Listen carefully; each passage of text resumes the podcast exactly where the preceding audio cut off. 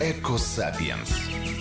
Програма про свідоме життя на планеті. Привіт усім слухачам громадського радіо. Це п'ятий випуск програми Екосапієнс, подкасту про свідоме життя на планеті. І я його ведуча Аліна Білобра.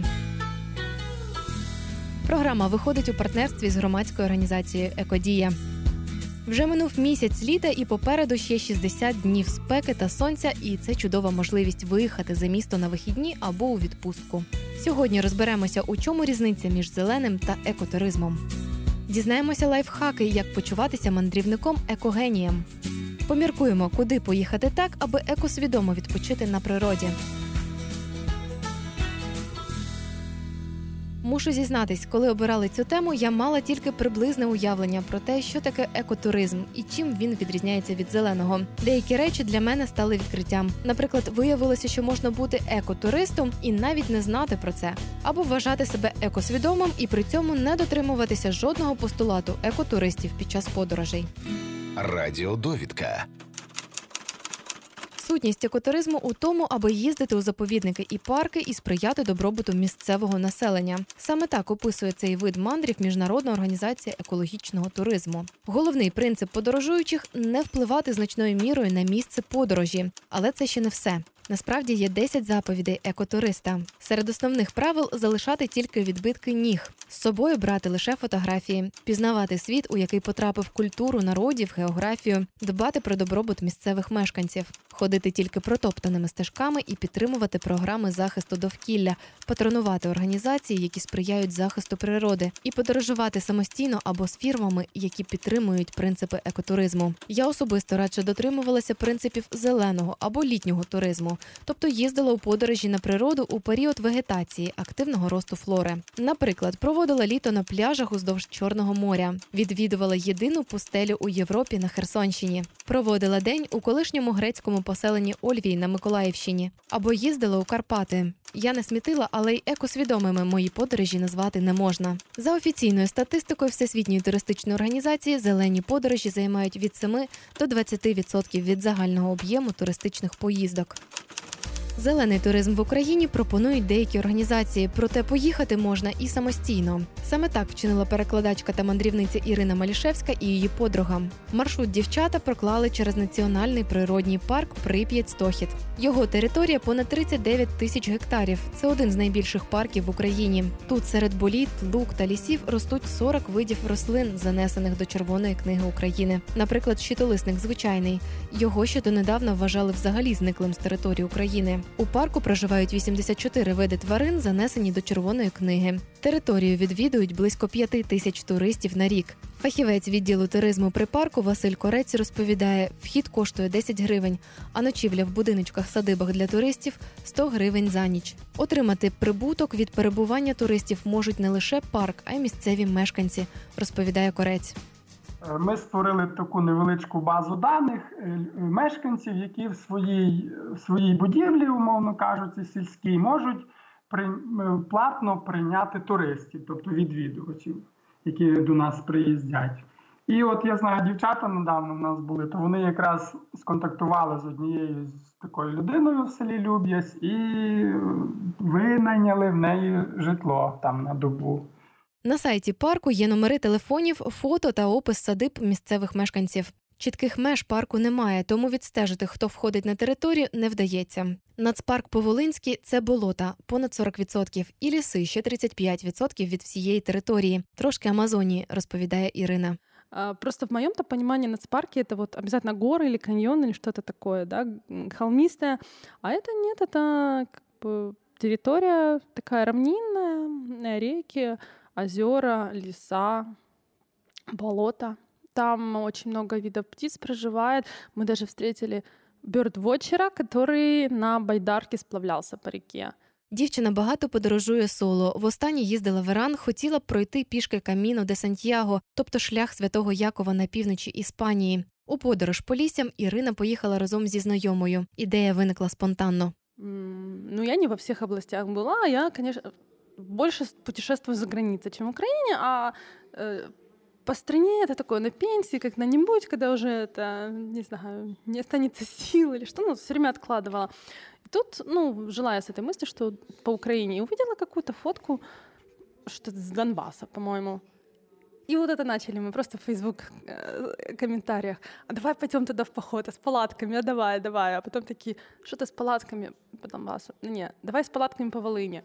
Ну давай. А потом закончилось тем, що решили без палаток, ну просто щоб бути налегке. За п'ять днів дівчата планували обійти пішки Любешівський район Волинської області з Ковеля у Любешів через Люб'язь, Хоцунь у Сваловичі, а звідти у Маневичі і потягом у Київ. У туристів, які ходять у походи, є свої принципи щодо чистоти, розповідає мандрівниця Тетяна Косенчук. Я дуже люблю го. Це залишити місце, в яке ти прийшов, кращим, ніж воно було до тебе.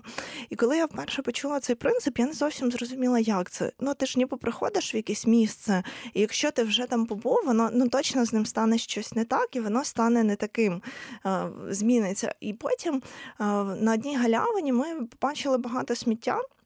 І ми зібрали не тільки наше сміття після пікніку, але й те, яке було навколо. І я тоді побачила це і зрозуміла, що означає залишити місце кращим, ніж воно було до тебе. Це означає, що ти можеш ще щось зробити для того, щоб воно стало кращим. Не смітити одне з ключових правил, проте не єдине. Тетяна говорить, вони з друзями намагаються купувати їжу у місцевих жителів. Наприклад, в Карпатах, коли ми подорожуємо, ти йдеш в похід і ти не береш з собою продукти, які можуть швидко псуватися береш з собою там висушені овочі, наприклад, для того, щоб готувати, чи там ковбасу, сир, ну те, що ти можеш нести кілька днів. А коли проходиш повз сели чи повз хати, ми завжди заходимо до місцевих і купуємо у них сир, молоко, такі продукти, які вони виробляють власним господарством. І е, з одного боку ми ніби допомагаємо їм, тому що приносимо живі гроші, але з іншого боку, це допомога нам, тому що дуже приємно в поході там на третій день поїсти чогось свіжого, домашнього. Схожого принципу дотримувалася і мандрівниця Ірина Малішевська. Дівчата вирішили зупинятися у місцевих мешканців, а не в палатках. З одного боку так безпечніше, а з іншого можна ближче познайомитися з місцевими жителями. Сніданки та вечерю дівчата купували там, де ночували. Мешканці цих селищ на Вінниччині досі живуть у дерев'яних хатах і рідко тримають худобу. Будинки оздоблюють знаками сонця, вирізаного під дахом. Пояснюють, так повелося у селі. Що символізує сонце, жителі не знають. Якщо родина вирішує мігрувати, хату забирає з собою, розповідає Ірина.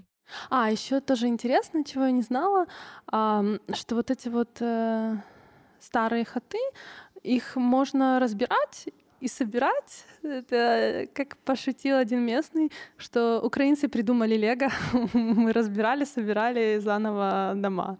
То есть, например, там семья, которая хотела перевести свой дом из Сваловичей, разобрала, транспортировала в другое село і собрала заново.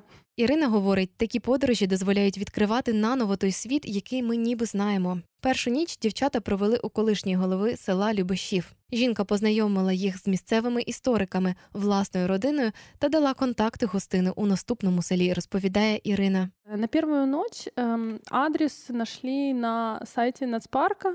Э, там есть список местных жителей, которые могут принимать к себе на ночлег за какую-то плату.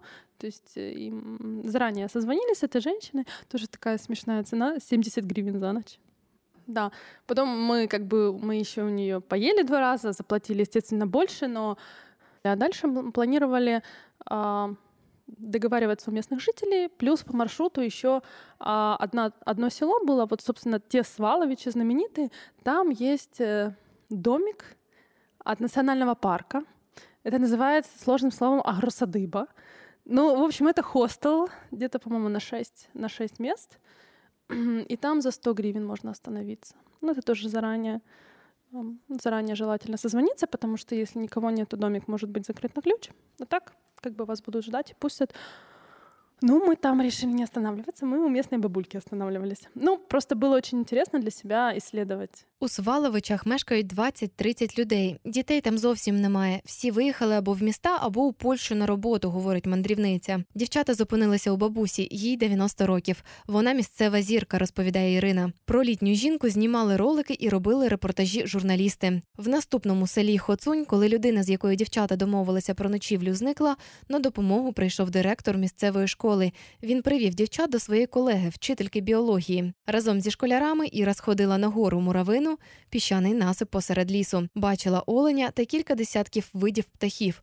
Познайомилася з біотвочером, людиною, яка спостерігає за птахами. В рамках міжнародної співпраці раніше приїжджали багато бьордвочерів з Франції, розповідає фахівець відділу туризму при парку Василь Корець. В рамках цього проекту залучали туроператорів, які спеціалізуються на спостереження за птахами, так званих бюртвочерів із Франції. Вони приїжджали е, вивчити саме можливості е, бюрдвотчингу на території нашого парку. Е, Ще раніше в нас е, кожної весни приїжджали польські бюртвочери. Вони спостерігали за тотукуванням тетеруків. Ну і по можливості інші птахи, зокрема, там, наприклад, синиця біла їх завжди цікавила.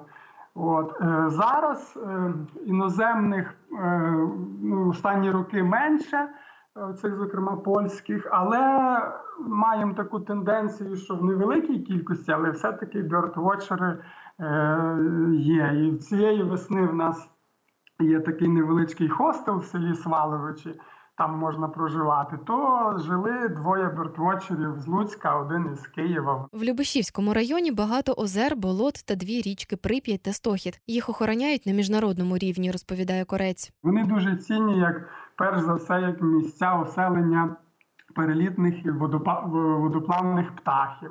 Близько 150-200 тисяч е, перелітних птахів період своїх міграцій весною якраз і зупиняються на наших цих болотах. От. Ну і звичайно, самі річки, е, крім Стоходу і Прип'яті, в нас є всіх п'ять річок. Е, Це ну, ще такі менші їх притоки Прип'яті і Стоходу. Для туристів організовують екскурсії, сплави на байдарках за трьома маршрутами. А ще раз на рік проводять змагання, розповідає Корець. І кожного року цей київський турклуб е, навіть і двічі інколи буває приїздять. І вони приїздили, сплавлялися е, річкою Стохід, потім Прип'яттю до мальовничого села Свалович. Воно в нас є таке автентичне там зупинка. Це перший день. А другий день це вже на Рівненщину до Нобля. Де, до речі, вже теж там створили національний парк ну, на стадії створення Нобельський. І була ще одна маленька група е, туристів, але в них була більше мета. Е, в нас скоро буде відбуватись фес- фестиваль з екстремального водного туризму Поліська регата. І вони теж хотіли взяти участь, але попередньо хотіли ви- вивчити маршрут цієї траси. Тому вони робили такий е, пробний, якби з метою вивчити трасу, не заблукати, щоб потім безпосередньо на змаганнях. Ці були туристи з Луцька. У цих річках можна ловити рибу на вудку, а от закидати сітку або ловити на багато гачків не можна. Такі дії вже кваліфікують як браконьєрство. Нещодавно у парку спалили 448 рибальських сіток загальною довжиною понад 18 тисяч метрів. На території парку є дві екостежки недалеко від місцин, де проживають найцікавіші види тварин та ростуть найцікавіші рослини. Цього року у парку планують відкрити ще одну стежку, говорить фахівець відділу туризму Василь Корець. Він сподівається, що кількість туристів збільшиться. Мандрівниця Ірина побоюється, якщо буде більше людей, вони лишатимуть більше сміття. Тетяна Косянчук розповідає, як дати раду органічним відходам. Ну, головний лайфхак який, що все сміття своє ти забираєш з собою, не органічне сміття, а все органічне сміття закопуєш на маршруті. І тут важливо, що з органічним сміттям часто здається, там з'їли яблуко, чи з'їли апельсин, чи якийсь фрукт, залишилась органіка, і її просто кидають на місці. Таке часто видно, чи в багаття. І ти приходиш на місце стоянки після попередньої групи і бачиш ці м, залишки їжі, і вона не дуже красиво. І насправді тут з органічним сміттям важливо його заховати або під кущ, або закопати, ну так, щоб його не було видно. Дбати про природу нескладно, говорить Тетяна. Головне пам'ятати про красу місця, яке мандрівник залишає чистим. Екосапієнс. Програма про свідоме життя на планеті. Це Екосапієнс, подкаст про свідоме життя на планеті, і я його ведуча Аліна Білобра. Далі говоритимемо про найстаріший в Україні біосферний заповідник. Екощоденник.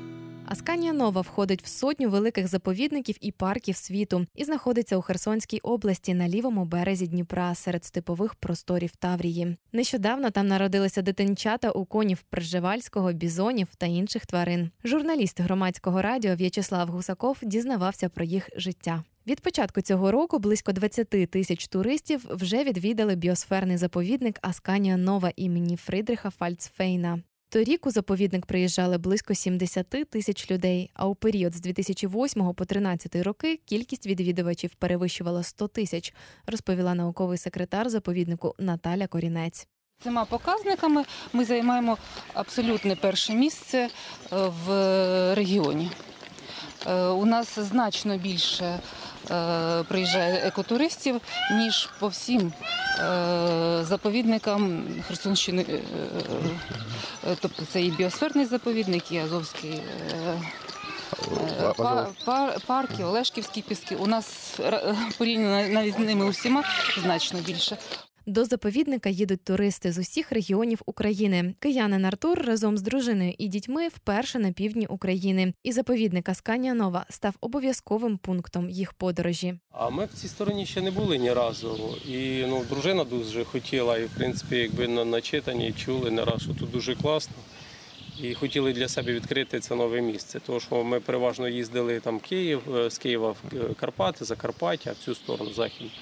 А цього разу ми вирішили приїхатися сюди. Руслана приїхала з Київської області. каже, що відвідування заповідника стало одним з найсильніших вражень цього літа. Я вам скажу, тут непогано. І тваринки такі доглянуті. Екологічне виховання українців через розвиток екотуризму, за словами Наталі Корінець, один з пріоритетних напрямків у роботі заповідника. Справа в тому, що власне вся діяльність е, і наших е, е, вчених, і сектора екологічної пропаганди, який у нас доволі великий порівняно з іншими заповідниками, спрямована на те, щоб максимально повно і якісно надавати інформацію туристам, відвідувачам і не, лише їм е, про е, проблеми збереження природи, про е, тварин і рослин, які тут мешкають. Е, І, е, на жаль, через певні труднощі, пов'язані з законодавством, ми не, маємо змоги е, показувати все те, що ми могли б показувати. Але в тих рамках, які нам відведені, я вваж- я вважаю, що ми ну, може не на 100%, але на 90% ми викладаємося. У заповіднику є кілька екскурсійних маршрутів, розповідає науковий секретар Наталя Корінець. Е, У нас є кілька видів екскурсій, які лише частково деякі з них накладаються. Тобто тут можна спокійно провести день, другий і все ходити по різним екскурсіям. По-перше, це є екскурсія е, загалом. Ми називаємо її перлина степу. Це 2,5 години. Вона включає е, дендрологічний парк, його стару частину, і зоологічний парк. За цей час можна оглянути е, наші два об'єкти і зрозуміти, що з себе представляє зоопарк. Заповідник Асканія Нова заснував наприкінці 19 століття німець поміщик Фрідріх Фальцвейн. Його родина на початку 19 століття придбала понад 42 тисячі десятин землі, тобто близько 46 тисяч гектарів на території теперішньої Херсонської області. Там виник хутір, його назвали Асканія Нова на честь одноіменного маєтку у Німеччині. На той час у Європі було усього три таких заповідники. У радянські часи Асканія пережила кілька реорганізацій. У 1995-му біосферний заповідник став самостійною науково-дослідною і природоохоронною установою. З того часу його очолює вчений біолог і еколог, кандидат біологічних наук Віктор Гавриленко. Коли журналіст громадського радіо приїхав у заповідник, директора на місці не було. Він вирішував питання щодо ситуації з дорогами у Чаплинському районі Херсонської області, де розташований заповідник. Через поганий стан доріг Асканія Нова зараз приймає менше відвідувачів ніж могла би, пояснює науковий секретар Наталя Корінець. Маємо що показати, готові повністю це показати, викласти. Але ви їхали да, нашими Ну, дорогами. Але з поганим станом доріг, які розбивають оці всі зерно машини, що перевозять зерно, щебінь і тому подібне. Е, То навіть е, недавно ем, відремонтована дорога на Чаплинку, вона стрімко псується, і через це до нас, на жаль, не доїжджають ті люди, які б хотіли побувати в Аскані.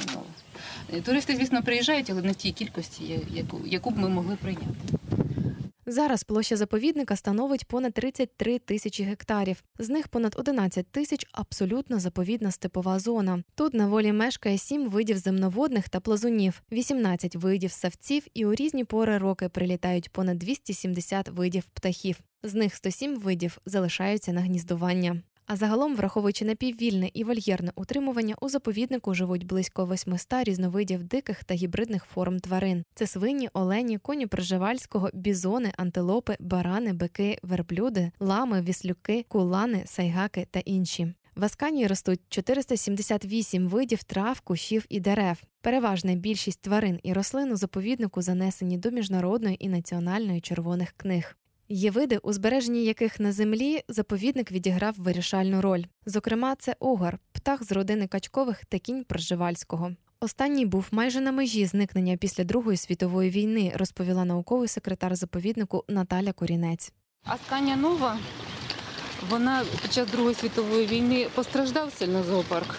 Зокрема, коней Приживальського вивезли в Німеччину, де вони е, загинули під час бомбардування наші коні. Тому в якості відшкодування збитків, як репарація, сюди привезли жеребця Роберта, дали йому кличку Орлик після Другої світової війни. А ще пізніше маршалу Ворошилову, який побував з офіційним візитом у- Монголії, подарували останню е, виловлену в неволі кобилицю. І оскільки е, в Радянському Союзі був лише один жеребець, то цю кобилицю привезли в Аскані Нова. Саме звідси конів Пржевальського завезли у зону відчуження 20 років тому. Зараз одна з найбільших турбот персоналу заповідника дбати про тварин дитинчат, які народилися цього року. Наталя Корінець каже, що точна кількість поповнення буде відома восени, бо зараз чимало тварин, особливо копитні, ховають дитинчат у високій траві. Але дещо вже відомо. Точно знаємо, що сайгачнят більше сотні, це навіть не треба е, бути ворожкою. Е, У нас щороку народжується дуже багато сайгаченят, рідкісний вид, який колись мешкав в Україні. До речі, єдина антилопа Європи. Е, Є зараз четверо бізоненят. Я думаю, що понад 10 куланенят. Е, Нещодавно на минулих вихідних народився хлопчик, ну самець е, коней проживальського, і ми вже на третій день його упіймали і зробили йому е, тавро рідким азотом вишні вищепи, тобто і взяли генетичний матеріал, тобто е, волосяні е, ці волосини з цибулинами, волос- з волосяними фолікулами, і відправимо їх потім на аналіз для підтвердження його походження, оскільки всі коні Пржевальського у нас занесені в червону книгу міжнародний червоний список. Асканія Нова хоче бути не тільки природоохоронним і науковим, а ще й навчальним центром, розповідає Корінець. Е, Ну, ми хочемо, е, наприклад, облаштувати приміщення, де могли б жити волонтери е, чи ну, ті студенти, які до нас приїжджають. Бо, на жаль, у нас поки що немає службового житла. До нас щороку, наприклад, приїжджає студент на практику. До речі, заповідник Асканія Нова не єдиний об'єкт для екотуризму на Херсонщині. За словами директорки департаменту туризму та курортів Херсонської ОДА Тетяни Волинець, розвитку екотуризму обласна влада приділяє не менше уваги ніж розвитку курортів на морському узбережжі. Що взагалі має Херсонщина? У нас е, зараз на сьогодні е, працюють е, 80 об'єктів природно-заповідний фонд це має Херсонщина. Це е, два біосферних заповідника. Е, Асканія Нова та Чорногорський біосферний заповідник. Це наші національні парки. Національний парк Олешківські піски, Національний парк Нижній Дніпровський, е, Національний парк Азово-Сівашський, а також Національний парк Кам'янська Січ. Цього року, за словами Тетяни Волинець, на Херсонщині чекають загалом на приїзд 3,5 мільйонів туристів. Екосапієнс. Програма про свідоме життя на планеті. Це Екосапієнс, подкаст про свідоме життя на планеті. І я його ведуча Аліна Білобра. Далі говоритимо про екстремальний зелений туризм в Антарктиді та в Чорнобилі. Поїхати можна не тільки на південь України. Для екстремального зеленого туризму чудово підійде Чорнобильська зона. Минуло 33 роки з моменту аварії на четвертому енергоблоці, і природа там відвоювала своє. Містом навіть вдень ходять зайці та лисиці, вночі вовки та рисі. Постійно зростає і потік туристів. Олена працює екскурсоводом близько 10 місяців. Вона возить автобуси з іноземними туристами у Чорнобиль і живе екосвідомо. Ще дорогою Олена просить гостей не викидати обгортки та пляшки у у зоні відчуження. Якщо у вас є пластикові пляшки, будь ласка, не викидайте їх в 10-кілометровій зоні, навіть в звичайних смітниках, або в 30-кілометровій зоні. Все, що ви залишаєте, залишаєте за собою тут, автоматично стає радіоактивними відходами. Тому, якщо у вас є порожні пластикові пляшки, будь ласка, дайте їх мені. Я просто, як маленьке звірятко, їх зберу собі в торбинку, перенесу додому на балкон. На балконі в мене маленький сміттєпереробний балкон, е, заводик. От там весь пластик я збираю великий мішок, потім ми його завозимо, як і інше е, сміття, яке піддається переробці в Україну без сміття. І тоді цей пластик буде перероблений і нашій планеті буде краще. Тому що якщо ви пластик залишите тут, його просто вивезуть на полігон і залишать як, як сміття. Е, Сміття залишене в десятці має залишатися в 10-кілометровій зоні, автоматично стає радіоактивними відходами. Да? А пластик він е, не радіоактивний насправді, але він буде забруднювати цю територію навіть довше, ніж місцева радіація. Щороку компанія, в якій працює Олена, прибирає сміття на маршрутах. Цього разу зону прибирали близько 20 екскурсоводів. Їди одягали спеціальний хімзахист, рукавиці, брали дозиметри. І тільки так прибирали у зоні відчуження. Сміття зібрали в десятки пакетів, говорить Олена. Те, що вразило найбільше, це презервативи. А те, що було найбільше, це пляшки з-під алкоголю і обгортки від шоколадок. Обгортки від шоколадок це наші іноземці, це наші туристи. Нам дуже за них соромно вибачаємося, але ну таке життя. А власне пляшки від алкоголю це нелегальні візитери, тому що в наших легальних туристів, по-перше, немає на це часу. По-друге, ми стежимо, щоб такого не було. Ну якби ніхто собі цього не дозволяє. Взуття жіноче на підборах майже нове. Пам'ятаю це взуття. Воно висіло це взуття на колючому дроті біля колеса огляду. От воно з'явилося і там залишилося. Ну, відповідно, це сміття, ми його прибрали. Так, але хтось чомусь е, вирішив залишити тут туфлі на підборах. Можливо, хтось влаштував тут фотосесію собі, але вирішив взуття з собою не забирати. Класні були, до речі, туфірки.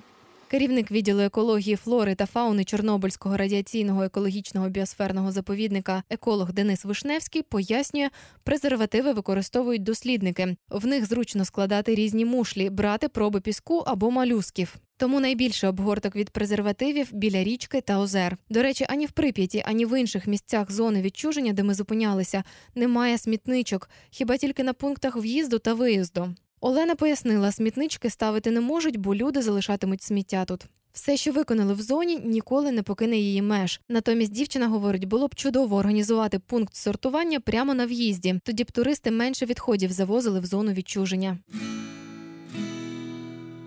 Іншим умовно-режимним об'єктом є Антарктида. Щоб потрапити туди, потрібно подолати тисячі кілометрів і ще виконати цілі приписи правил, розповів український письменник Маркіян Прохасько. До тих туристів, які їздять на лайнерах, то там взагалі досить все жорстко. Тобто навіть регламентований вихід на землю, потрібно чистити там взуття після того, як ти там з одного з одної стоянки пінгвінів на іншу переходиш. Тому що якщо теоретично одна е, колонія пінгвінів там е, має якусь інфекцію, і це може потенційно призвести до загибелі цієї колонії, щоб ти не переніс цю е, хворобу іншим. Е, Ну тобто, і звісно, що там нічого не можна кидати, не можна топтатися, щоб е, не витоптувати рослинність, бо вона дуже повільно росте в тих. Це не ну чим тепліше, тим швидше все буяє. Чим холодніше, тим воно все повільніше роз, ростається і так далі. Е, Ну, а я був на якихось таких проміжних е, умовах. Тобто я е, плив туди ну, приватно на туристичній яхті. Це ще інший трохи такий вид, бо це не, не туристичний лайнер, а яхта маленька, там трохи не такі жорсткі правила щодо того, де можна висаджуватись, бо малесні там ну, максимум 15 людей, то це така група, яка. Е, Не може витоптати щось, та і все одно є інструктаж, якийсь, як поводитися, як підходити, не підходити до тварин, до яких ближче, до яких далі. Маркіян Прохасько два місяці провів в експедиції на південному полюсі. Жив на українській станції академіка Вернацького та збирав матеріал для своєї наступної книги про Антарктиду. Він говорить, життя там змінює еконавички людей. Вже коли я був на станції, то так само був ну вже як поводився так само, як усі. Тобто, це було таке. Якесь кажу проміжне становище. Е, ніхто само собою не смітить, там сміття сортується, пресується, там потім відправляється на велику землю, е, і там воно вже якимось чином, в залежності від того, ну то в Аргентину або в Чилі, е, як вже ті країни з цим сміттям поводяться, так вони там далі і роблять. Але в Антарктиді нічого ніякого сміття залишати не можна.